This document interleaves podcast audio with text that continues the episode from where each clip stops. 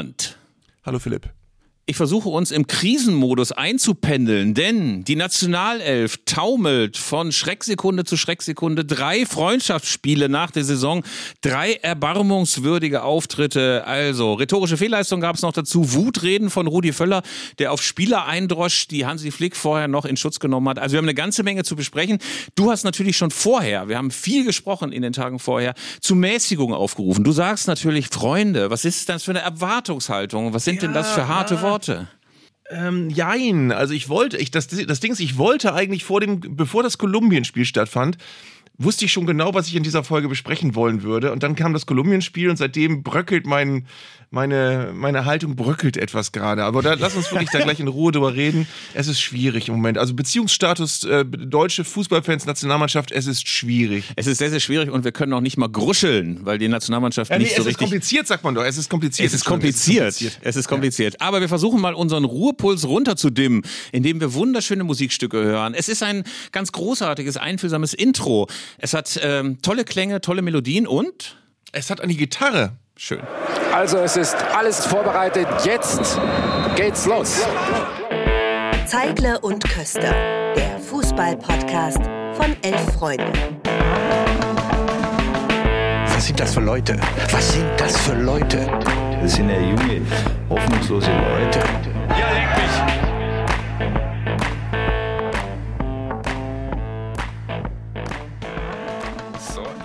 Lieber Arndt, jetzt möchte ich als allererstes natürlich wissen, wann war denn dieser Moment, in dem du gedacht hast, die anderen haben doch recht und ich bin jetzt auch wütend auf die Nationalelf oder ich äh, winke ab oder ist mir egal oder ich bin einfach nur sauer, traurig, enttäuscht. Wann war dieser Moment, wo der, äh, dieser Blitz der Erkenntnis über dich kam? Ja, ich habe tatsächlich das äh, Kolumbien-Spiel nicht ganz gesehen, sondern 60 Minuten auf einer Zugfahrt. Ich habe mich auch, ich war vorher bei einem Essen, einem Arbeitsessen und habe mich aber auch nicht so sehr für das Spiel interessiert. Äh, und ich wollte eigentlich, als es dieses Spiel noch nicht gab, als es noch nicht gespielt war, wollte ich eigentlich unbedingt darauf hinweisen, dass ich es eigentlich total verfehlt finde, dass man bei Testspielen, und eigentlich habe ich in der Sache immer noch recht übrigens, dass man bei Testspielen hinterher sich darüber aufregt, äh, dass rumexperimentiert wird. Das finde ich wirklich nach wie vor abenteuerlich, äh, dass du bei Testspielen jetzt schon so tust, als müsstest du unbedingt Ergebnisse einfahren und lieber 1-0 gewinnen und dann lieber nicht rumprobiert haben. Äh, das sind ja, ist ja nicht der Sinn und Zweck von Testspielen. Also ich habe vorher die Aufregung über Testspiele nicht verstanden. Ich habe nicht verstanden, warum man sich so an Dreier- oder Viererkette abarbeitet und warum äh, so, so mit so großem Unverständnis darauf reagiert wird, dass man auch mal riskiert, dass ein Spiel ein bisschen holpert, wenn man dafür ein paar Leute wie Chia zum Beispiel, Ciao sagt man, ne? Ja, ins, ins Rennen wirft.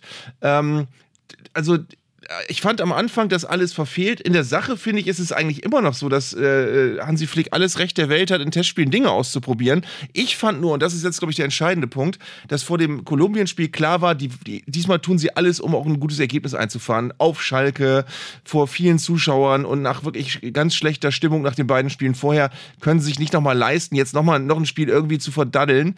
Und sie haben es verdaddelt. Also, ähm, und das, das ist dann der Punkt, wo ich gesagt habe, okay, diesmal wollten wahrscheinlich alle wirklich unbedingt unbedingt ein, ein, ein gutes Ergebnis liefern. Und auch das hat wieder nicht geklappt. Und ich glaube, das ist der Punkt, wo man dann ins Grübeln geraten muss. Ich glaube ja auch, dass momentan die Nationalmannschaft vor einem Dilemma steht, das auch nicht so leicht aufzulösen ist. Einerseits soll sie das Land in einen vorherigen EM-Taumel versetzen. Es soll Vorfreude geschaffen werden. Zweites Sommermärchen nach 2006 ist ja auch sehr, sehr oft bemüht worden. Und gleichzeitig muss natürlich Hansi Flück auch gucken, dass er es schafft, diese Mannschaft nicht zu ausrechenbar zu machen, wenn jeder Gegner weiß, ey, die spielen die Viererkette, die tragen ihre ihre Angriffe so vor, so läuft bei denen das Gegenpressing, ist das natürlich auch nicht gut. Ich habe nur das Gefühl, dass die Nationalmannschaft seit vielen, vielen Monaten, fast seit Jahren, einen großen Rucksack mit sich herumschleppt und der ist vom Publikum, glaube ich, jetzt mal in ganzer Entschlossenheit geöffnet worden. Also in diesem Rucksack sind ganz, ganz viele Altlasten. Erstens äh, diese Ära Löw, die nicht ordentlich aufgearbeitet worden ist, weil letztlich Hansi Flick so eine Art Stadthalter ist, der genauso ist wie Jogi Löw selbst. Die Mannschaft hat sich irgendwie so entfremdet vom Publikum. Irgendwie weiß man gar nichts mehr mit der anzufangen. Es gibt, äh, ich will gar nicht von Führungsspielern anfangen, aber gar nicht so Leute, mit denen du dich so richtig identifizieren kannst, weil du das Gefühl hast, es ist wirklich so ein Konsortium von Leuten, die an Kommunikation mit dem Publikum nicht so wahnsinnig interessiert sind. Und da ist dann natürlich so die WM in Katar. Also normalerweise hätte kein Bundestrainer so einen Auftritt überstanden. Ne? Also wenn wir jetzt mal in die äh, mhm. Historie gehen, ich glaube nicht, dass so ein Auftritt sonst folgenlos geblieben wäre. Und der DFB hat, glaube ich, und das fällt Ihnen jetzt auf die Füße, einfach gedacht, wir machen heiter weiter und schieben alles auf diese politische Diskussion. Oh, wir mussten ja die Binde tragen und die wog so schwer. Diese Diskussion, die Mannschaft war gehemmt. Und jetzt stellen wir fest, es kann mit Deutschland Binde gespielt werden und die Mannschaft spielt trotzdem scheiße. Also ist, ich glaube, dass das Versprechen eines Neuanfangs, das ja nach Katar gemacht wurde, dass dieses nicht eingelöste Versprechen momentan für diese Unstimmung sorgt zwischen Publikum und Mannschaft. Ich habe mehrere Fragen, also nicht an dich, sondern generell an den deutschen Fußball. Das eine ist, wir haben uns auch schon mal im Vorfeld dieser Folge darüber unterhalten. Ich, ich finde, es kommt viel zu oft dieser, die, sinngemäß dieser Satz, wir müssen eine neue Euphorie um die Nationalmannschaft entfachen, wo ich dann denke, woher soll die denn kommen? Warum, warum sagt man nicht erstmal, Leute, wir, wir versuchen erstmal wieder mittelmäßig zu sein und wenn wir dann ein bisschen besser werden, dann haben wir vielleicht auch wieder Leute hinter uns, statt zu sagen, nee Leute, ihr müsst wieder euphorisch sein, wir versuchen wieder alles zu tun, damit ihr euphorisch seid. Ähm, ich glaube, es hat im Moment überhaupt niemand Bock auf Euphorie um die Nationalmannschaft und wenn, dann wäre sie auch nicht echt und auch nicht organisch gewachsen, sondern man, dann, dann wäre es wieder so eine, so eine von außen diktierte Marketinggeschichte, jetzt wieder Euphorie. Das wird nicht funktionieren mit der Nationalmannschaft. Ähm, was den DFB angeht und die Person Hansi Flick, da müssen wir, glaube ich, gleich nochmal in die Tiefe gehen. Ähm, auch da gibt es, finde ich, zwei berechtigte Positionen, die völlig entgegengesetzt sind. Also wenn der DFB überzeugt ist, dass Hansi Flick der richtige Trainer ist, finde ich es völlig richtig, dass sie nicht gegen öffentlichen Druck jetzt sagen, na gut, jetzt sind die Fans gerade unzufrieden und die Bildzeitung ledert gegen uns, jetzt müssen wir wahrscheinlich doch mal einen neuen Trainer holen, weil der ist nicht mehr vermittelbar. Äh, auf der anderen Seite ist aber eben die Frage, ist vielleicht Hansi Flick bei aller Qualität, die er als Trainer hat, in der jetzigen Situation als Typ wirklich nicht vermittelbar. Das könnte ja sein, dass er einfach, dass du einfach merkst, mit ihm kriegst du die Leute nicht mehr hinter dich. Du wirst äh, mit der Nationalmannschaft vielleicht noch mal ein paar gute Spiele machen bis zur Euro, aber du wirst keine Kehrtwende hinbekommen. Und wenn du die unbedingt willst, dann musst du ähm, jetzt vielleicht dann doch mal reagieren. Du und ich, wir waren auch öfter schon an dem Punkt, dass wir gesagt haben, naja, aber wer soll es denn machen? Ähm, und da habe ich mich mit irgendwem unterhalten diese Woche auf Facebook, der gesagt hat, das darf aber nicht der Grund sein, zu sagen, nee, dann halten wir lieber einen Flick fest, weil wir haben keine so gute Idee über einen Nachfolger. Ähm, es kann nicht so alt, die, diese alte DFB-Tradition ist ja immer, wenn ein Trainer abgesägt wird, weißt du sofort, wer der Nachfolger wird. Das hast du über viele Jahrzehnte so gehabt. Das weißt du im Moment nicht. Aber vielleicht musst du ähm, musst du, wenn du wirklich merkst, mit Hansi Flick geht es nirgendwo hin, dann musst du vielleicht jetzt einfach mal jeden Stein umdrehen und musst vielleicht auch mal einfach irgendeinen Trainer holen, der vielleicht noch gar nicht so viel Renommee hat, von dem du aber sicher bist, das ist jetzt einfach ein guter Trainer äh, und der könnte die Leute wieder ein bisschen hinter sich bringen. Äh, ich habe aber auch keine Idee, wer das sein könnte und das ist schwierig und ich finde ja auch, eigentlich ist es die Pflicht des DFB, wenn sie so überzeugt sind von Hansi Flick, das jetzt einfach auch auszuhalten, dann, dann müssen sie es halt alle zusammen ausbaden, falls es schief geht, aber dann müssen sie jetzt sich gerade machen und sagen, uns ist egal, ob die Bild jetzt äh, jeden Tag äh, Anti-Flick-Artikel drin hat und ob Flick jetzt gerade dabei ist, Robert Habeck den Rang abzulaufen als äh, meist kritisierter Mensch Deutschlands. Ähm, ja, also dann es ist schwierig. Es ist schwierig für den DFB, das zu verkaufen. Und da sind wir auch gleich wieder bei der Person Rudi Völler, über die du bestimmt auch noch was sagen, sagen ja, wolltest. Ich scharre schon mit den Hufen hier. Also, ich will es mal so sagen. Also, ähm, ich, mir fielen schon ein paar Leute ein, die das machen könnten und von denen ich glaube, dass sie vor allen Dingen einen Aufbruch etwas stimmiger präsentieren könnten, als es Hansi Flick ist, der ja dadurch, dass er auch schon sehr, sehr lange in diesem DFB-Betrieb mit drin ist, äh, jetzt auch nicht so sehr, sehr glaubwürdig klar machen kann, ey, bei mir geht's jetzt aber mal ganz neu und anders ab. Ich glaube, ähm, dass natürlich sich der DFB momentan einfach einigelt, weil er so unendlich viele Probleme hat, die gleichzeitig auf ihn einstürmen. Wir haben diese finanziellen Nöte des DFB, ey, dieser DFB-Campus, diese Ausbildungsstätte, die viel, viel teurer wird, als man sich das so hätte vorstellen können. Dann haben sie ja noch bei der Anzahl der Länderspiele verzählt, sodass sie jetzt noch Steuern nachzahlen müssen. Und dann haben sie natürlich auch mit Flick einen, der ordentlich Geld verdient, den jetzt rauszuschmeißen und irgendjemand anders zu holen, der natürlich auch mal die Tasche aufmachen wird. Das ist natürlich alles unerfreulich. Und sie müssten sich dann ja auch noch eingestehen, dass das mit Rudi Völler auch keine gute Idee war war. Also Rudi Völler macht, das ist vielleicht sogar so ein bisschen, weil sich so viele jetzt auf Flick fokussiert haben, was die Kritik angeht, der macht ja auch überhaupt gar keine gute Figur. Man hat das Gefühl, Rudi Völler überlegt sich null Prozent, was der vor einem Mikrofon sagt. Also, dass er jetzt zum Beispiel da eingeteufelt hat auf die Spieler, dann nennt er seinen Bundestrainer, dessen Autorität er ja stärken soll, die ärmste Sau. Also wie so ein, wie so ein Typen, der irgendwie in, einem, in einer großen Firma den Müll rausbringt. Die ärmste Sau, Hansi Flick, sein Bundestrainer, und teufelt auf die Spieler ein, von denen Hansi Flick ein paar Tage vorher gesagt hat, ey, lass die Spieler in Ruhe, kritisiert mich. Also man hat das Gefühl, es gibt gar keine Strategie, es gibt keine Idee, wo man hin will. Dann trotzig verkündet er, jetzt aber mal Euphorie, jetzt aber mal Sommermärchen, es muss mal gesellschaftliche Verantwortung hin. Man merkt einfach, diese Besetzung von Rudi Völler als Sportdirektor, Manager, Generalmanager des DFB ist eine totale Fehlbesetzung. Ich mag Rudi Völler wirklich und ich meine, allein wegen der WM 1990 liebe ich ihn heiß und innig, aber er ist auf dem Posten absolut äh, fehlbesetzt und meiner Meinung nach sollte er, wenn man über personelle Neubesetzungen denkt, einfach sagen, das hat nicht geklappt. Wir besetzen beide Posten neu, sowohl Flick als auch Völler. Äh, das ist sicherlich ohne Frage ein Punkt, der im, im Kopf sein muss jetzt aktuell. Aber ich will noch mal eben auch wirklich auf den kleinen Aspekt von eben, äh, von, von eben zurückkommen. Es sind wirklich gerade Testspiele, die wirklich dafür da sind, um rumzuprobieren und um äh, möglicherweise auch zu riskieren, auf die Nase zu fallen und ein schlechten, schlechtes Bild abzugeben, weil man eben einfach Sachen äh, ausprobiert, weil man Spieler zu Hause lässt, weil man nicht immer die stärksten aufstellt, sondern Spieler, die man einfach mal 90 ja, Minuten stimmt, sehen möchte. Ja, ja. Ähm, und der Punkt darf nicht ganz außer Acht gelassen werden. Und wir haben auch, äh, Philipp, du und ich, schon mal über einen lustigen Nebenaspekt geredet. Ich habe mir bei Facebook eine Diskussion mit jemandem geliefert, der geschrieben hat, es ist das gleiche wie bei Löw, den hat man auch zwei Jahre zu spät ent entlassen. Ähm, wenn man Löw zwei Jahre früher entlassen hätte, wäre Hansi Flick schon zwei Jahre früher gekommen. Dann wäre der jetzt entweder schon wieder zwei Jahre weg oder man würde ihn jetzt entlassen als wegen, wegen schlechter Testspielergebnisse und würde den, würde den nächsten holen der dann aber wahrscheinlich auch wieder irgendwann weg muss, weil wir ein Testspiel gegen Finnland nur 1-1 gespielt haben. Also so kann man ja nicht arbeiten. Also du musst ja wirklich eine, eine Trainer-Ära auch durchziehen, wenn du der Meinung bist, der ist jetzt gerade gut. Und Hansi Flick, auch eine meiner alten Grundsätze, ähm, niemand kann nach der, nach der Wirkung von Hansi Flick bei den Bayern sagen, der ist als Trainer scheiße. Der hat, der, der hat keine Ahnung, der stellt falsch auf. Der, ja, aber da gab es schon ganz schön viel Missgunst, wieder Neid und Missgunst, äh, nochmal Udo Lattek zitiert, weil ja? die jetzt alle sagen, das ist genauso dieses Phänomen, dass man immer hat, beispielsweise als 2006 äh, Klinsmann ganz ordentlich mit der Nationalmannschaft performt hat, hieß es, ah, das ist aber Löw, der im Hintergrund ja. die Fäden gezogen hat. Als Löw äh, äh Weltmeister geworden, hieß es immer, Hansi Flick ist das eigentliche Gehirn der, hinter der, der Mannschaft. Der, der, der Einflüsterer, der Einflüsterer. Äh, und bei Hansi Flick, äh, bei der großartigen Sextupel-Saison mit dem FC Bayern, heißt es jetzt immer, ja, da war aber auch Corona. Die sechs Titel, das sind gefühlt nur zwei so hat sie die Diskussion irgendwie im Netz. Insofern ist das natürlich auch nicht, un, äh, nicht ganz fair. Und ich finde auch, äh, dass man schon mal sehen muss, der ist da jetzt nicht ganz zufällig auf diesen Posten gespielt worden. Das ist jetzt nicht wie in diesem Didi Hallervorden-Film, wo er Didi der Doppelgänger dann plötzlich irgendwie in so einer großen Firma ist und den Chef geben muss. Ähm, aber ich würde einmal noch mal kurz zurück zu diesem Thema Euphorie. Warum muss eigentlich sofort Euphorie herrschen? Klar ist, und da stimme ich dir total zu, Euphorie entsteht, indem die Menschen gepackt werden, indem die denken, ey, das ist ein besonderer Moment und das ist eine besondere Situation und ich freue mich auf das Turnier, ich freue mich auf diese Mannschaft, ich kann mich mit der identifizieren.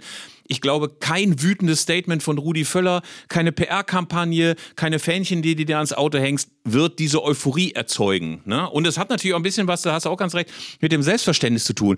Wir verstehen uns einfach mal ganz selbstverständlich als eine der ganz, ganz großartigen, glorreichen Fußballnationen, die einfach so ein Recht haben, ins Halbfinale einzuziehen, die ein Recht haben, irgendwie Titel zu gewinnen. Haben wir natürlich nicht. Ne? Also sportlich ist es, wir sind ein bisschen wie wie der HSV, würde ich sagen. Die Nationalmannschaft ist ein bisschen wie der HSV. Man sagt, Tradition, großer Club, wir gehören eigentlich in die erste Liga, aber dann kommen so, jetzt bei uns jetzt, keine Ahnung, ich weiß jetzt nicht, wer auf, äh, wer auf Länderebene Heidenheim ist, ne? Aber dann kommen so Mannschaften, die einfach gut arbeiten, die eine andere Art haben, äh, irgendwie ähm, sportlich äh, sich zu betätigen. Also ähm, ich glaube, dieses Selbstverständnis müssten wir natürlich ein bisschen loswerden. Gleichzeitig verstehe ich die Leute aber auch, ey, wir haben jetzt ein Turnier in einem Jahr und bei Hansi Flick äh, hast du das Gefühl, der probiert immer noch rum und Ratlosigkeit und nichts funktioniert. Der hat ja tausend tausend Sachen ausprobiert und das muss man ja auch mal sagen, es hat nichts funktioniert. Nichts in diesen drei Spielen hat funktioniert.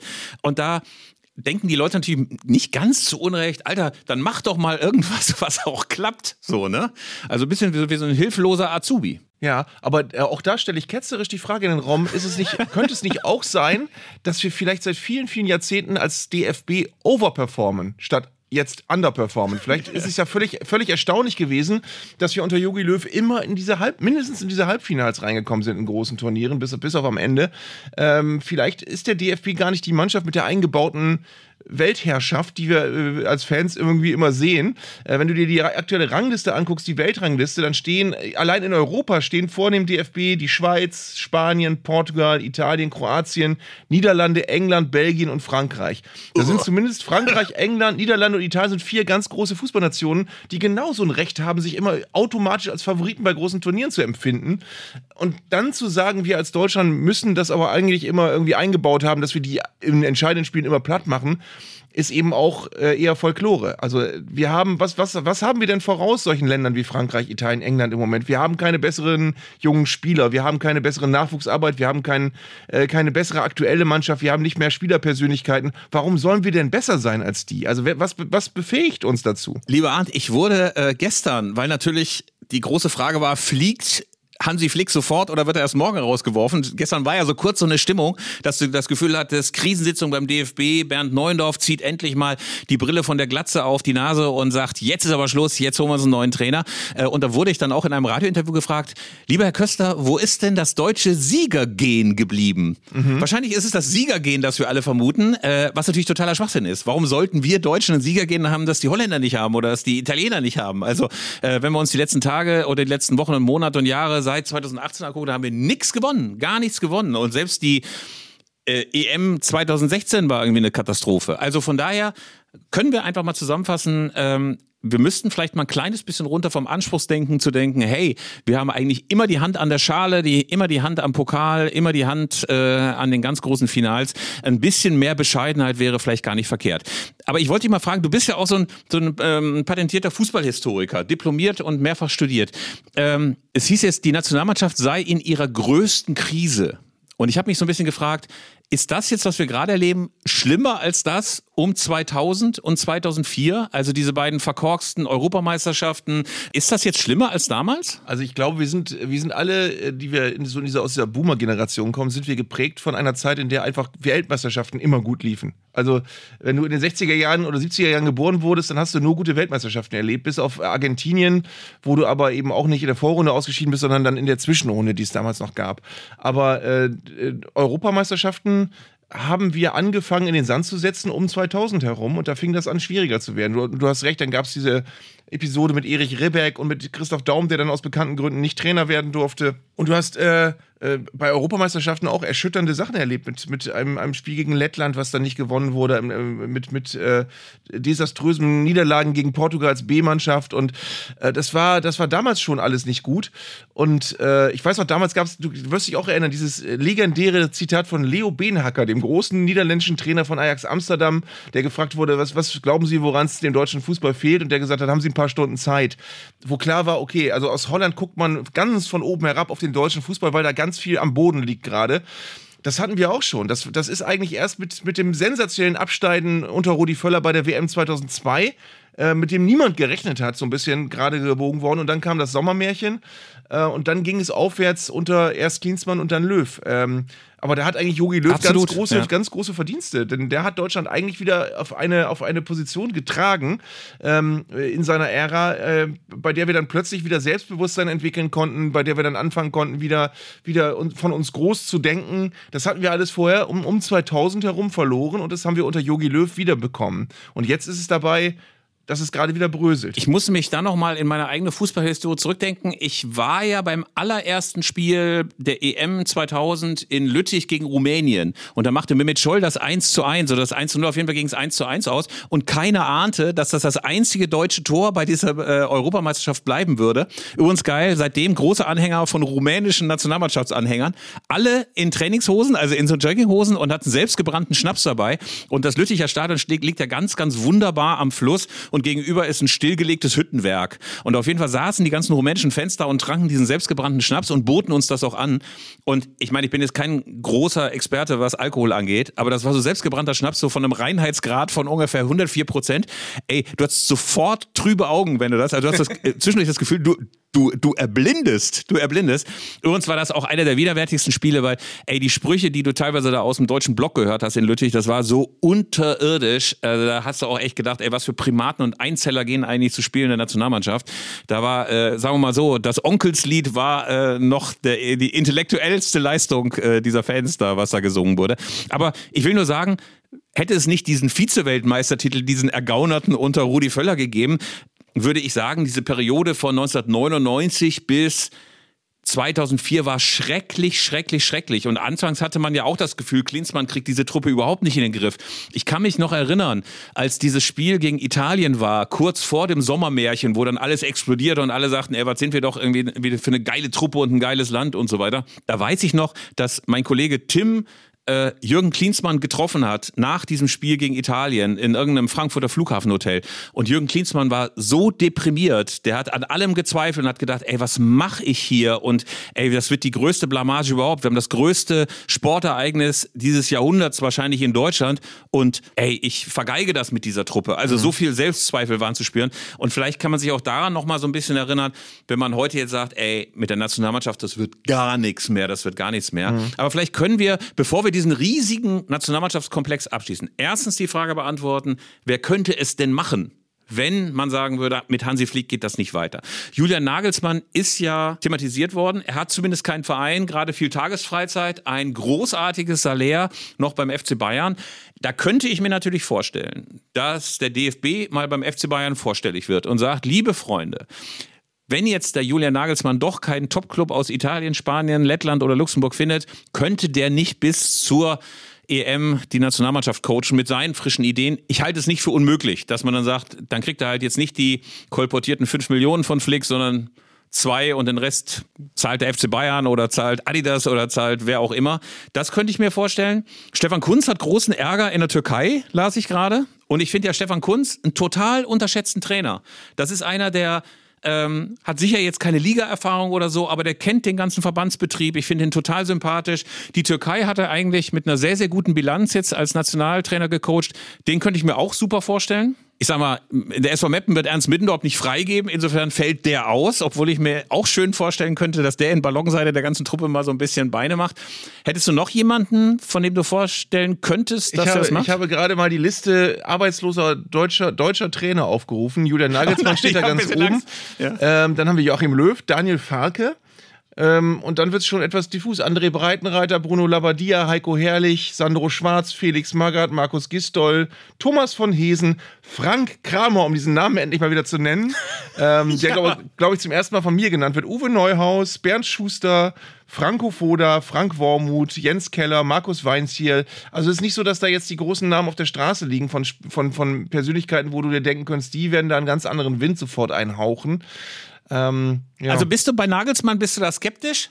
Also, dass der jetzt möglicherweise mit dem Skateboard in der Otto Fleckschneise einfährt, fände ich jetzt natürlich auch befremdlich. Und natürlich müsste man ihm sagen, keine modischen Experimente, keine Söcklingen in Capri-Hosen mehr. Also, das müsste man vertraglich festlegen. Aber trotz allem, ansonsten, dann könnte er auch diese engen Businesshemden tragen, wie Löw und Flick und ähm, ähm, jetzt die anderen das immer gemacht Ich würde haben. bei allen Trainern grundsätzlich erstmal zur Vorsicht mahnen, weil was nicht passieren wird, ist, dass du einen Trainer holst und der hat dann plötzlich ganz andere Nationalspieler und eine ganz andere Nationalmannschaft. Und der hat super Ideen, welche Spieler äh, Hansi Flick alle verpennt hat und nicht gesehen hat. Äh, wir werden mit den gleichen Spielern spielen. Und es kommt auch kein Trainer, der das Rad neu erfinden kann und sagen kann, ja, pass auf, ich stelle jetzt aber fest auf eine Viererkette und auf einmal flutschen die Ergebnisse nur so und wir hauen jeden weg. Das wird auch nicht passieren. Also du wirst weiterhin auch an vielen anderen Rädern drehen müssen. Das heißt, ein neuer Trainer alleine wird jetzt auch nicht bewirken, dass äh, unsere Nationalmannschaft plötzlich von Sieg zu Sieg eilt. Ich möchte übrigens noch eine Sache unbedingt richtig stellen, die wir, oder was heißt richtig stellen, nochmal näher definieren, die wir in der letzten Folge hatten. Da haben wir ja über, über das Problem der Nationalmannschaft und des Kaders geredet und der Spieler und so weiter. Und wir haben, wir sind irgendwann, ohne dass ich es eigentlich wollte, auf diese eklige Diskussion, uns fehlen einfach die richtigen Typen gekommen. Und dann wurden Namen wie Effenberg und Matthäus genannt und so weiter. Mir ist klar geworden, es geht mir gar nicht um die Typen. Ich glaube, dass unserer Nationalmannschaft Spieler fehlen, die was Besonderes haben. Also wo du wirklich merkst, der, der, äh, der, der veranlasst dich zu einer gewissen Fantasie. Äh, wenn, wenn der aufläuft, dann kriegst du tolle Sachen zu sehen. Ähm, wir haben eine Nationalmannschaft, wo Posten besetzt werden, wo Positionen besetzt werden und wo dann ein System überlegt wird, in dem wir die hinstellen. Aber wir haben diese Spieler, wie, die wirklich, die du alle paar Jahre mal hast, wo du wirklich merkst, ey, dem gucke ich einfach gerne zu. Und wenn der spielt, äh, auch wenn der in der Liga beim anderen Verein spielt, aber im, Nationaltrikot finde ich den super. Und ähm, die, die, von davon haben wir im Moment wenig. Also wir, wir hätten zwar die Musialas, wir hätten äh, die Leroy Sanés, die das alle so ein bisschen könnten, aber die leiden eben ein bisschen unter diesem Hierarchievakuum, was die Nationalmannschaft hat. Und die werden immer wieder reingeworfen und dann heißt es immer wieder, oh, war aber wieder nicht so doll. Also äh, es, es fehlen so die Spieler, die so ein gewisses, gewisses, wie man in England sagen würde, Flair haben. Also die ähm, die uns, die, die der Nationalmannschaft ein Gesicht geben. Damit meine ich jetzt wirklich nicht Lautsprecher, äh, die die Ärmel hochkrempeln, die vielleicht auch, aber ich meine wirklich Spieler, die, die einfach wirklich äh, ja, die Lust auf mehr machen, die Lust auf Nationalmannschaft machen, die Bock haben, die Bock machen zuzugucken. Weißt du, was ich auch äh, gemerkt habe? Das dockt ein bisschen an diese Typendiskussion an. Ich glaube, ich brauche niemanden, der dann hinterher wutschnaubend im DSF-Doppelpass sitzt und dann so äh, diese klassischen Formen von Blut am Pfosten und äh, wir haben noch früher anders gekickt und anders geraucht und gesoffen und gezockt. Das brauche ich gar nicht, sondern ich fände schon mal super, wenn du einfach Spieler hättest, von denen du das Gefühl hast, dass sie ein ganz kleines bisschen über den Tellerrand hinausschauen. Deswegen mag ich beispielsweise Leon Goretzka, von dem ich das Gefühl habe, dass der einen Sinn entwickelt hat für verschiedene Dinge außerhalb dieses engen Karrees des Fußballplatzes und der persönlichen Umgebung. Ich ähm, habe das, glaube ich, schon mal erzählt in einer der früheren Folgen, aber dass der zum Beispiel sich ein bisschen Gedanken darüber gemacht hat, wie Fankultur beispielsweise funktioniert und was gegenüber Fans glaubwürdig ist oder nicht. Ich wollte nämlich äh, erzählen, wir haben einmal ein Fotoshooting mit ihm gemacht und da wollten wir, dass Leon Goretzka, als er bei Schalke gespielt hat, sich in die Schalker Nordkurve stellt. Und der hat ganz selbstverständlich gesagt, das mache ich auf gar keinen Fall. Ich äh, bin in Bochum ins Stadion gegangen, ich bin alter VfL-Fan, ich äh, äh, bin Spieler des FC Schalke und ich identifiziere mich mit den Königsblauen, aber ich stelle mich nicht in die Fankurve. Das wäre respektlos sowohl gegenüber den Schalker-Fans als auch respektlos gegenüber den Bochumern. Ey, sowas habe ich in 23 Jahren elf Freunde von ganz, ganz wenigen Leuten gehört. Also, dass die irgendwie reflektiert sind, dass sie irgendwie sich Gedanken darüber machen, welche Rolle Fußballer in der Gesellschaft spielen. Und davon gibt es für mich zu wenige. Da würde ich mir wirklich wünschen, dass man ähm, einfach mehr Typen hat, die, die, die sich Gedanken machen und die wissen, warum sie da spielen, für wen sie da spielen, welche Beziehungen sie zum Fußballpublikum haben.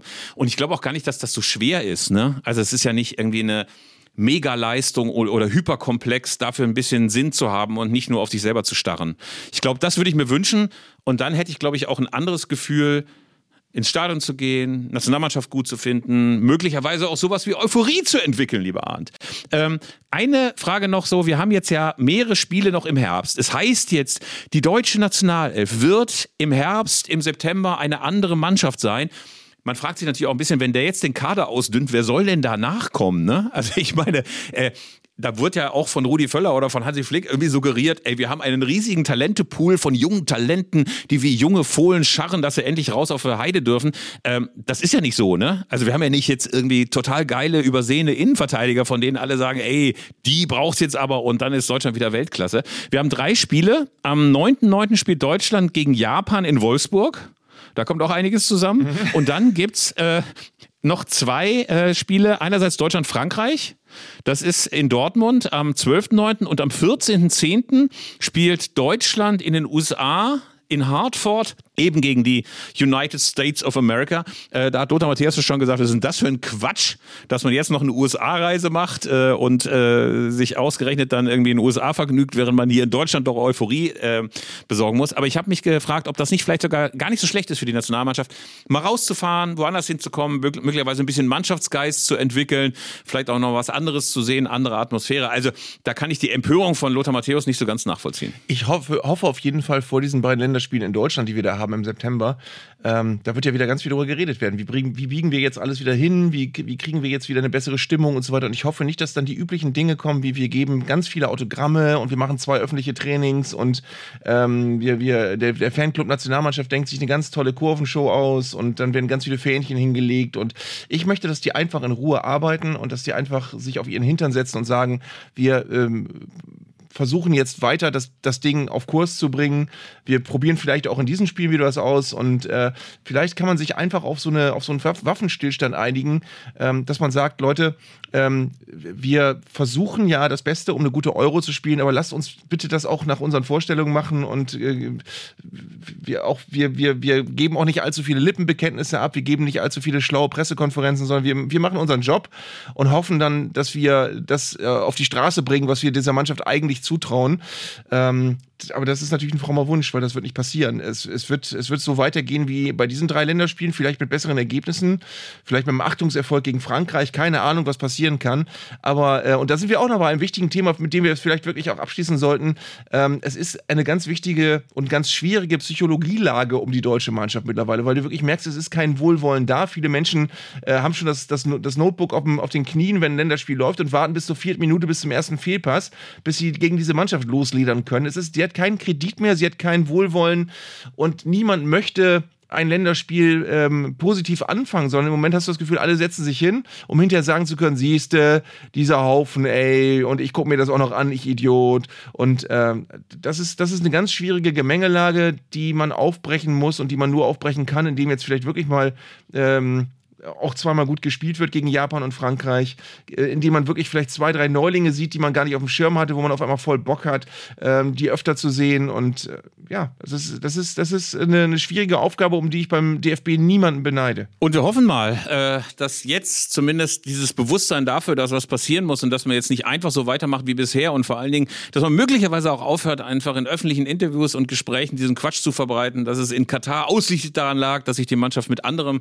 beschäftigt hat als mit Fußball. Das wäre zumindest mal angenehm und ein erstes Zeichen, dass man verstanden hat, dass es einen wirklichen und glaubhaften Neuanfang braucht. Und lieber Arndt, bevor wir uns jetzt um das große Thema vergessene Traditionsvereine kümmern, es haben ganz, ganz viele Hörer uns waschkörbeweise wie früher beim Tor des Monats E-Mails geschickt, in dem sie ihren Verein nochmal beworben haben. Über den müssen wir unbedingt reden. Ganz kurz ein Blick in die eigentlich entspannte Sommerpause. Wir wollten ja eigentlich gar nicht so viel über die Nationalelf reden. Wir wollten eigentlich entspannen, Panini-Alben sortieren, Eintrittskarten katalogisieren und so weiter.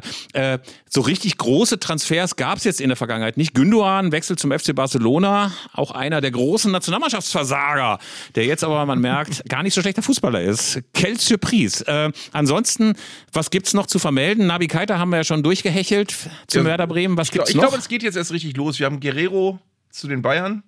Ähm, genau, aber ich genau. glaube, wie gesagt, ich glaube. Bellingham ist vorgestellt worden bei Real oder so, ne? Ja, oder hat man genau. ihn zumindest gesehen, irgendwie im Trikot? Genau. man hat das Gefühl, es geht wirklich erst ganz langsam los. Ähm, wahrscheinlich so ab äh, Ende Juni, Anfang Juli, dass die ganzen Sachen wirklich purzeln. Ähm, und das wird mit Sicherheit uns auch ein, äh, als Thema über den Sommer groß beschäftigen und lange. Ähm, Robin Gosens, Robin Gosens wechselt zur Union. Das fand ich eine totale Krachernachricht. Äh, kolportiert wird eine Ablöse von 5, 10 bis 20 Millionen Euro. Und Robin Gosens, ähm, langjähriger Kolumnist von Elf Freunde, kommt von Inter Mailand, wo er beinahe ein Tor gemacht hätte im Champions League Finale, aber könnte bei Union anheuern. Das wäre das allererste Mal, dass er überhaupt Bundesliga spielt. Erstaunlicherweise für einen ähm, Nationalspieler mit, glaube ich, 16 Einsätzen inzwischen im Adlertrikot. Und ich habe so gedacht, was bringt das durcheinander? War so mein allererster Gedanke. Stell mal vor, du bist bei Union. Du hast noch so ein paar Spieler, die haben diesen kometenhaften Aufstieg mitgemacht von Klassenerhalt oder zuerst Aufstieg, mhm. Klassenerhalt, dann ähm, Conference League, glaube ich, waren die noch, oder waren die gleich Europa League, was sie dann Europa League und jetzt Champions League und die verdienen vielleicht noch immer so mittelmäßig mhm. und dann kommt Robin Gosens für 20 Millionen. Das ist ja so ein bisschen wie äh, keine Ahnung, wie so ein, wie, wie, wie so ein Wunderstar, der dann kommt. Das kann super sein, weil du merkst, du bist jetzt im obersten Vereinsregal angekommen. Aber das kann natürlich auch sein, dass du denkst, ey, wie viel wird der wohl verdienen und wie viel verdiene ich denn? Und ich habe doch den Aufbau mitgemacht. Neid und Missgunst dann.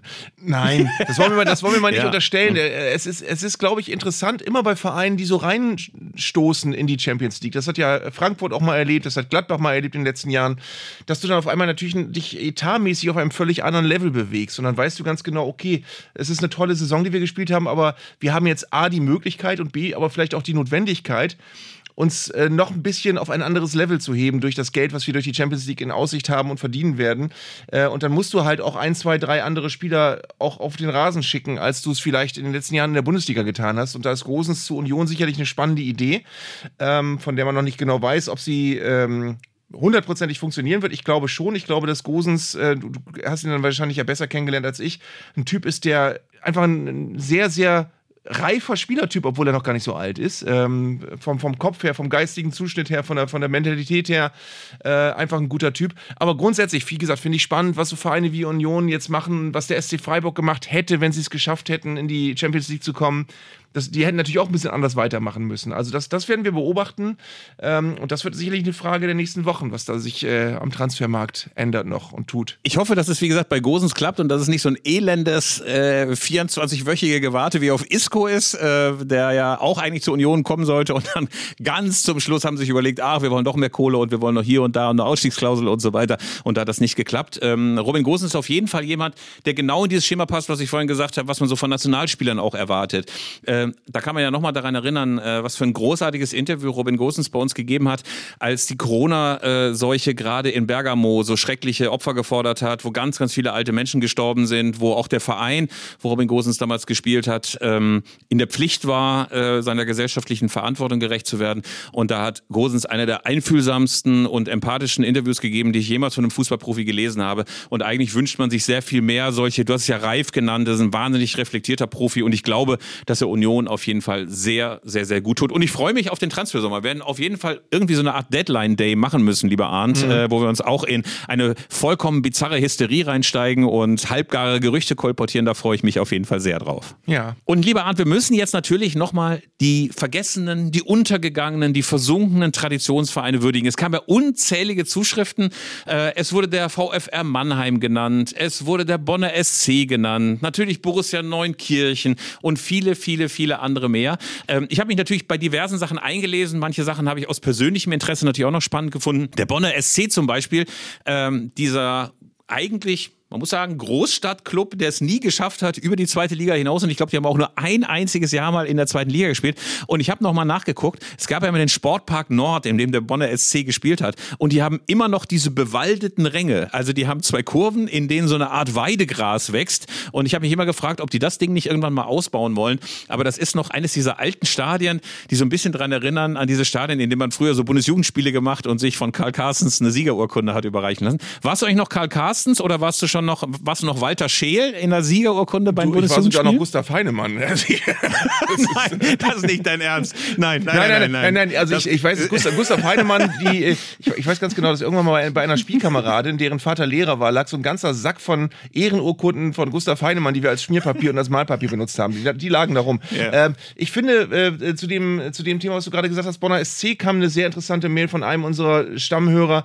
der darauf hingewiesen hat, dass es äh, ein Verein ist, wo die Bedeutung und Größe der Stadt und die, die, das, was der Fußballverein ähm, an, an äh, Traditionen höheren Ligen zu verzeichnen hat, in einem ganz groben Missverhältnis steht. Also es ist ja ein Verein, der nur kurz zweitklassig war äh, und der es nie höher geschafft hat, obwohl Bonn wirklich keine der ganz unwichtigen deutschen Städte ist und auch von der Größe her jetzt nicht so Pillepalle.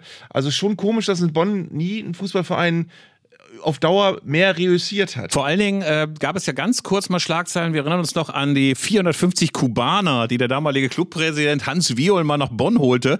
Aber die Kubaner haben dann hauptsächlich die Bonner Diskotheken, von denen es ja auch, weiß ich aus eigener Erfahrung, nicht allzu viele gab, frequentiert und waren wohl selten auf dem Trainingsplatz. Und das ganze Ding ging fürchterlich schief. Ich habe noch eine persönliche Erinnerung. Ich bin mal mit Arminia Bielefeld in der Regionalliga West-Südwest 1995 mal in Bonn gewesen. Und da wurde von Bielefelder Hooligans vom Ostwestfalen-Terror die hinter Meter eine der beiden Kurve liegende Gaststätte des Bonner SC, ich möchte mal fast sagen, dem Erdboden gleichgemacht. Also wir betrachteten das quasi von der gegenüberliegenden Kurve und das war so ein bisschen wie bei Asterix, wenn äh, die Römer das gallische Dorf ähm, ähm, äh, dann plündern wollen oder irgendwie einnehmen wollen und dann diese riesigen Holztore aufgehen und die riesige Galliermeute rausspringt und rausbrüllt und jeder den ersten Römer sich schnappen möchte.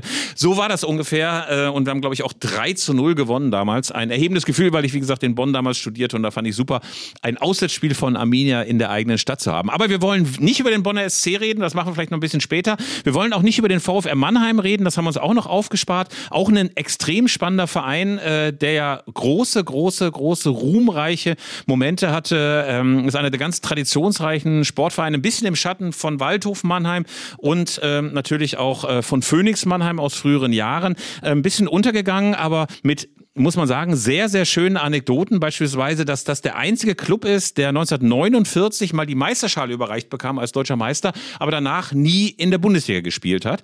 Auf jeden Fall werden wir uns denen unbedingt mal widmen. Äh, später mal äh, ein toller Verein, über den wir unbedingt sprechen sollten.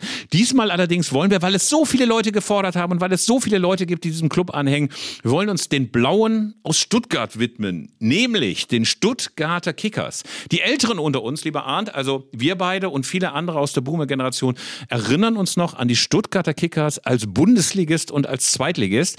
In der zweiten Liga äh, sind die Stuttgarter Kickers immerhin auf einem respektablen Platz hinter Karlsruhe, Darmstadt, Köln, Aachen, Hannover, St. Pauli und als führendem Fürth. In der ersten Liga sieht es ein bisschen anders aus, glaube ich. Da sind sie etwas weiter unten. 45. Ne? der ewigen Bundesliga-Tabelle mit äh, zwei Jahren Bundesliga-Zugehörigkeit, in denen sie gar nicht so abgeschmiert sind. Also sie haben wirklich auch durchaus ein paar Sternstunden erlebt in der, in der Bundesliga, aber es hat nicht gereicht, um sich länger festzusetzen setzen. Aber interessant ist, wenn du dir äh, die Stuttgarter Kickers anguckst, dass viele, viele Spieler, die man eigentlich als jemand, der ein bisschen weiter weg wohnt, aus dem schwäbischen Sprachraum etwas sich entfernt hat. Ähm, viele Spieler, die wir eigentlich zwingend mit dem VfB verbinden, sind eigentlich bei den Stuttgarter Kickers groß geworden. Freddy Bobic, Klinsmann, Guido Buchwald, Karl Allgöwer, Walter Kelsch ähm, haben alle dort angefangen. Und der große Robert Prosinecki, ein späterer Weltstar, äh, der hat in der ganzen Jugend bei den Kickers gespielt und ist da irgendwie nicht klargekommen. Und man muss ja sagen, als Talentreservoir für den VfB hat es immer ganz, ganz großartig funktioniert. Haben gerade mal ein Interview mit Karl Allgöwer gemacht vor ein paar Jahren. Ähm, Knallgöwer, der Mann mit dem extrem harten Schuss, äh, SPD-Mann, äh, deswegen immer in äh, Clinch mit Gerd Meyer-Vorfelder. Der hat eben auch erzählt, dass es eine ganz großartige Zeit war bei den Stuttgarter Kickers. Man darf eine Sache nicht machen, habe ich oft gemacht und ich mache es nie wieder. Ich sage nie wieder, die spielen im Degerloch. Man darf sagen, im Stadtteil Degerloch oder in Degerloch oder die Degerlocher, aber man darf nicht sagen, im Degerloch, weil es ist kein Loch, äh, es ist einfach nur der Stadtteil. Und äh, es gibt ja frohe Kunde Sportliche, sind gerade wieder aufgestiegen, glaube ich, mit ähm, 15 Punkten Vorsprung, äh, sind sie nach fünf Jahren in der Fünftklassigkeit, was ja schon echt bitter ist, sind sie immerhin wieder in der Regionalliga. Es gab ganz, ganz viele Videos, die ich gesehen habe, großartiges Publikum ähm, im Gazi-Stadion. Da gab es ja auch noch Axel Dünnwald-Metzler, kannst du dich ja, den ja, noch erinnern? Ja, an ADM, der war immer da. Das war ein bisschen wie Schenk Löring äh, bei Fortuna Köln war Axel Dünnwald-Metzler, der starke Mann, Mäzen, Präsident, äh, Richtungsgeber, Koordinator bei den Stuttgarter Kickers. Das war immer sehr, sehr schön. Wenn wir noch einmal ganz kurz in die äh, ehemalige Historie, also, äh, Historie gehen, also einerseits gibt es natürlich so alte wie Albert Singh beispielsweise, der ja Co-Trainer war der deutschen Nationalmannschaft bei der WM 54, also wenn man so will, auch einer der Helden von Bern. Äh, sehr schön ist auch, dass der Rekordtorjäger der Kickers Siegfried Kronenbitter heißt, noch nie in meinem ganzen Leben gehört. Ich weiß nicht, ob der dir schon mal äh, ein Begriff war. Naja, und auf jeden Fall diese ganze Stuttgarter Truppe. Guido Buchwald, Karl Algöver, Walter Kelch, Jürgen Klinsmann, Freddy Bobic. Ey, so viele, so viele, von denen man sagt, äh, das sind so klassische VfB-Spieler. Es sind eigentlich Kickerspieler. Ne? Und Soltan Sebastian ist auch noch dabei. Mir hat auch mal bei einem, bei einem, bei einem meiner Auftritte ein äh, Zuschauer eine Dirk Kurtenbach-Tasse geschenkt, die ich dann prompt auch in meiner Sendung auf dem Tisch stehen hatte. Das, ich glaube, das war das Highlight seines Lebens. Ähm, also sowohl von Dirk Kurtenbach als auch von diesem Zuschauer. äh, Dirk Kurtenbach, glaube ich, mal ein Pokalheld gewesen bei den Kickers. Äh, auch ein auch ein wichtiger Name, ähm, wenn, wenn gleich auch eher unter, äh, unterlevelig. Äh, ja, also es, äh, wir haben gemerkt, Philipp, dass äh, an der, allein an der Anzahl und auch an der Leidenschaftlichkeit dieser Mails, das ein Thema ist, was Leute sehr beschäftigt. Also ich frage mich ja auch immer, wie, wie, wie, muss das sein, wenn du Fan bist von einem Verein, der, von, von dem du irgendwann auch mal Zweitliga-Fußball erlebt hast und jetzt aber in der sechsten oder siebten Liga stehst ähm, und du bist diesem Verein aber natürlich treu geblieben. Äh, wie, wie fühlt sich sowas an? Das ist schon eine, eine, eine bizarre Fanhistorie, die man denn haben muss. Ja, aber weißt du, was ich glaube? Ich kenne dieses Gefühl aus dieser Zeit, als Arminia Bielefeld in der Oberliga gespielt hat, Oberliga Westfalen. Ähm, da hat sich ja niemand, niemand, niemand um Arminia gekümmert. Ich will jetzt gar nicht schon wieder mit Arminia anfangen, aber dieses, dieses, dieser. Zu spät dieser Lokalpatriotismus, das ist einfach so. Weißt du, du, du, du bist so froh, dass du mal auftauchst irgendwo. Und selbst wenn es so ein schangeliger Podcast von zwei alten Boomern wie wir sind, äh, du bist so froh, wenn dein Verein mal erwähnt wird. Ich weiß noch, es gab ja früher diese Hooligan-Zeitschrift Fantreff, ne? Ja. wo so Hooligans so in sehr, sehr äh, erbarmungswürdigem Deutsch, Subjekt, Prädikat, Objekt, so ihre Spielberichte eingereicht haben. So von wegen, wir trafen auf 200 Essener Althauer und die Essener fielen gut. Lass das nächste Mal die Regenschirme ja. zu Hause. Die also gaben uns Sachen den Schuh. Ja, den langen Schuh. Leute, hier, Schalker, lasst das nächste Mal die Laufschuhe daheim. Oder nicht mehr viel übrig von eurem guten Mob. Nur noch Blagen und Läufer. Oder mal auch Picos. Der, also jeder, der so Nachwuchs war und noch keinen Bart hatte, ey, lass die Picos zu Hause. Naja, also gab's vielfach und ich hab's so gefeiert. Es gab mal zwei Ausgaben des Fantreff, das muss irgendwann 95 gewesen sein, als zwei Berichte von Arminia Hools da waren. Na, ich war so stolz. Weißt du, Seite 24 zwischen, ey, Wattenscheider, warum habt ihr euch nicht gestellt am Bahnhof in Herne? Gab es eben auch mal zwei Berichte über Arminia. Es waren allerdings, muss man auch sagen, es war, glaube ich, ein Wanne Eikler Hool, der über Bielefeld schrieb. Und okay. das war so ein schlimmer Bericht, weil ähm, es war rufschädigend. Dann, äh, ja, dann ähm, Bielefelder, nicht mehr viel übrig von eurem guten Mobstand da, ne? Die Erkenschwicker warfen mit Senfgläsern und Ketchupflaschen. Ohne Worte. Sowas, ne? Und äh, also Arminia kam nicht so richtig gut weg, obwohl äh, man mit 50 Guten, wie es damals hieß, äh, angereist war. Hast du nicht vielleicht einfach noch ein paar Ausgaben äh, rumliegen und aus denen wir einfach mal eine Folge lang vorlesen? Der Fantreff hat ja drei Erinnerungsbände. Da steht da nur Fußballfans und Randale heißen die drei Bü äh, Bücher und da sind sämtliche Fantreff-Ausgaben und da ist dieser Bericht auch noch drin. Ich werde gerne daraus rezitieren. Was ich am allerliebsten mochte, äh, waren die Grüße hinten. Grüße, gab zum Beispiel einen Bielefelder, die hieß Das Tier. Und ähm, dann wurde der immer gegrüßt. Der saß wohl mal zwei Jahre eine Gefängnisstrafe in der JVA Herford ab. Und äh, immer Grüße an das Tier in der JVA Herford. Bleib stark. Fand ich auch mal schön. Oder Grüße an die Rahlstädter Ultras, an Blank und Eibe. Keine Grüße an die Wattenscheider, die in Herne einen, einen langen Schuh gemacht haben. Fand ich auch sehr schön. Ich komme ins Plaudern. Ähm, man merkt allerdings, äh, lieber Arndt, was die... Ähm, diese Namen auslösen, was diese alten Vereine auslösen. Da gibt's ja ganz, ganz viele. Wir müssen auch nochmal über Westfalia Herne reden. Liebe Freunde, schaut mal am Schloss Strünkede vorbei. Schaut mal in Öhr-Erkenschwick vorbei, am Stimmberg. Schaut mal vorbei beim VfR Mannheim und anderswo. Wir werden die alle nochmal durchhecheln. Ich glaube, wir müssen auf jeden Fall mal eine Folge machen, wo wir einfach wahllos Traditionsvereine nennen und kurz unsere Assoziationen dazu verbreiten. Was wir uns auch mal machen müssen, da fände ich es auch sehr, sehr schön, wenn ihr, äh, liebe Hörer, da noch mal ein bisschen was senden könnt. Ich habe überlegt, ob wir uns mal gegenseitig das schwerste Fußballquiz aller Zeiten äh, bescheren. Also, dass wir einfach mal monsterschwere Fußballfragen rausholen, die niemand Darf, lösen darf kann. ich eine Frage zitieren, die mir Han, äh, ist Hansi Küppers Lieblingsfrage?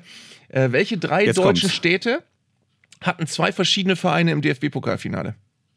Oder beziehungsweise, nee, ich habe die Frage jetzt schon falsch gestellt. Mist, welche drei Städte, schneide das bitte raus, Jörg. Die Frage ist, welche drei Städte hatten zwei verschiedene Vereine im deutschen Pokalfinale? Ja, schneide das vor allen Dingen nicht raus, weil es wahrscheinlich am Ende sowas wie Wien ist oder so, ne? Es ist tatsächlich ja Wien. Ja. Ja, das also Hansi Küpper, das ist auch eine Essen, ganz, Essen, ganz Köln und Wien. Eine ganz, ganz, ganz alte Geschichte ist das. Eine ganz alte Geschichte, mit der Hansi Küpper immer wieder hausieren geht. Aber pass auf, ich habe auch noch eine Frage für dich. Äh, Ich will jetzt nichts vorausnehmen, das müssen wir unbedingt mal machen. Nenne die beiden größten Clubs aus der zweitgrößten englischen Stadt. Das wird jetzt nicht Liverpool und Everton sein. Nein? Es könnte die zweitgrößte englische Stadt sein. Ja, das ist nämlich der Kniff. Jens Kirschneck, mein Kollege, wusste es, lieber Arndt. Und es sind, es sind vermutlich dann zwei Vereine, die gar nicht mal so groß sind, weil. Äh, doch. Ach so, okay. Also was heißt, ja, also sagen wir mal, sind schon groß, sind bekannt, aber sie sind nicht, äh, keine Ahnung, ich, äh, sonst würde ich die Lösung ja schon wieder, aber es ist eine Stadt, die man... Es ist Birmingham. Es ist Birmingham, genau. Und Birmingham City und Aston Villa. Ja, genau, richtig. Sehr schön, lieber Arndt. So. Sehr schön. Ja, ich habe jetzt eben, schlecht. ihr müsst nicht schreiben, also diese Frage mit dem Pokalfinale, die war unkomplett gestellt, weil München müsste da eigentlich auch noch dabei sein, keine Ahnung, also jedenfalls, ähm, aber Wien. Pass mal auf, es gibt einen von Uli von Berg, unserem alten, verdienten Mitarbeiter, gibt es noch eine Quizfrage, die politisch ein bisschen heikel ist. Ich frage mich, ob ich sie trotzdem stellen soll. Ja, natürlich. Also, pass auf. Was haben Dietmar Hamann und Generalfeldmarschall Paulus aus Stalingrad gemeinsam? Beide regelmäßig den Bundestrainer kritisiert wahrscheinlich oder irgendwas in der Richtung. Ja, nein. Paulus, aus Stalingrad noch eine Depesche. Was macht, was macht Otto Nerz da? Absetzen den Mann. Nein, die Antwort ist, was ich lustig finde, beide haben oder hatten einen Bruder, der Hessen-Kassel trainiert hat. Okay. Auch nicht schlecht, ne?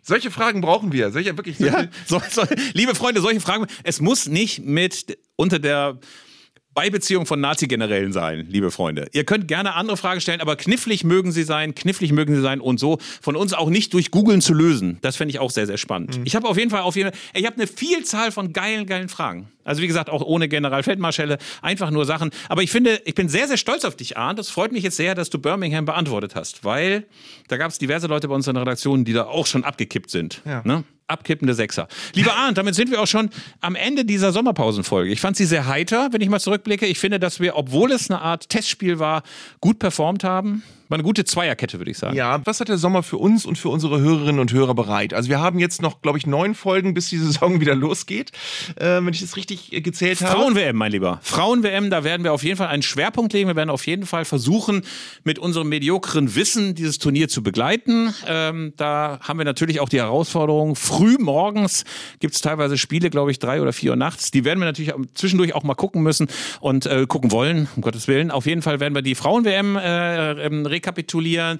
Wir werden natürlich die Traditionsvereine dabei haben. Ich finde, wir sollten unbedingt diese Quizfolge machen. Wir müssen Mappen planen, mein Lieber. Du kommst nicht drum herum. Wir müssen Mappen planen. Wir müssen Ja. den Leuten sagen, Tallinn, Bukarest, Belgrad, um Kirschneck abzuholen, der dorthin zieht im Herbst und so weiter und so fort. Also da gibt es eine ganze Menge. Oder hast du noch Themenschwerpunkte, Natürlich. vergessen Ich würde gerne, ich würde auch gerne hier jetzt einen Aufruf starten an, an unser, unser Stammklientel und würde zum, ich finde zum Beispiel äh, ein, ein total schönes Thema persönliche Begegnung mit Stars. Also da hat ja jeder irgendwann als Kind schon mal was erlebt und äh, das war ja dann wahnsinnig aufregend. Manchmal sind auch Sachen furchtbar schief gegangen. Oder aber Autogrammgeschichten. Mittlerweile sind ja Autogramme von Selfies wirklich sehr weit in den Hintergrund gedrängt worden. Aber auch beim, bei der Jagd nach Autogrammen hat man offenbar schon mal sehr interessante Dinge erlebt. Dann unbedingt, unbedingt. Stadion, Stadion. ich, pass äh, auf, übrigens ganz kurz bei den, ja? bei den Autogrammen. Ich habe gerade, ich habe ja eine Vielzahl von Autogrammen. Ich habe unter anderem sehr viele Schiedsrichterautogramme, unter anderem von Aaron Schmidbauer. Sagt ihr der noch was aus München? Schmidt-Huber. Schmidhuber, nicht Bauer. Schmidhuber, Aaron Schmidhuber aus äh, München.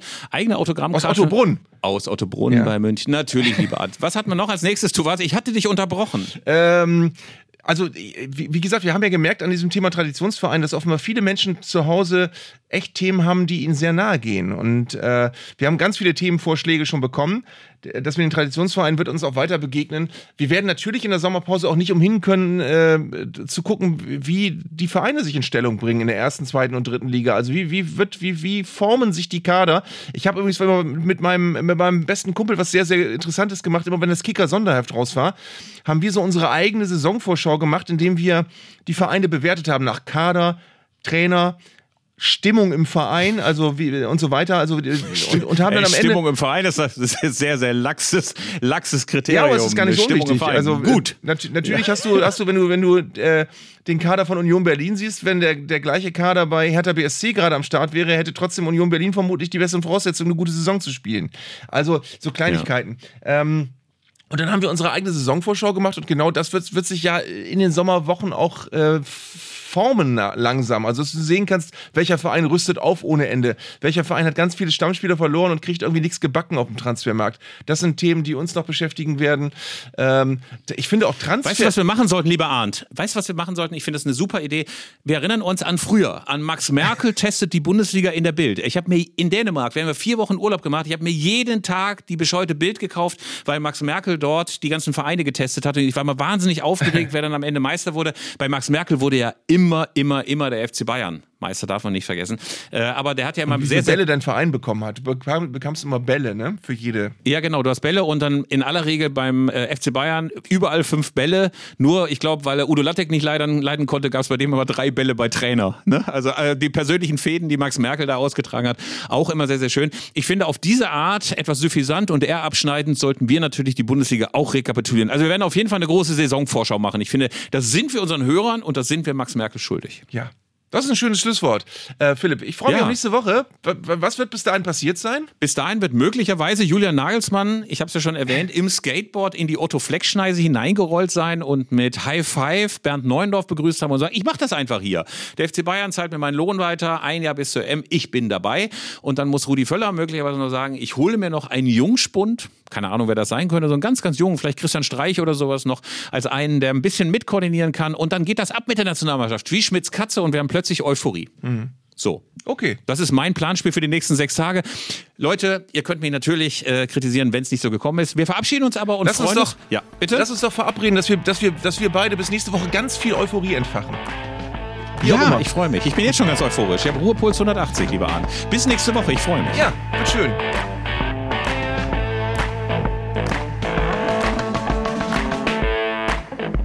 Das war Zeigler und Köster, Fußball-Podcast von Elf Freunde. Ihr hörtet eine Produktion im Auftrag der Audio Alliance. Koordiniert hat diese Folge der Kollege Tim Pommerenke. Die Aufnahmeleitung besorgte Jörg Groß-Kraumbach und Sprecherin war Julia Riedhammer. Für das Design des Podcasts war Lukas Niehaus verantwortlich. Die Öffentlichkeitsarbeit lag in den vertrauensvollen Händen von Franziska Schmidt und die Podcasts bei Elf Freunde werden von Luis Richter koordiniert. Am Mikrofon saßen bei Köster und Zeigler, wenig überraschend, Philipp Köster und Arndt Zeigler.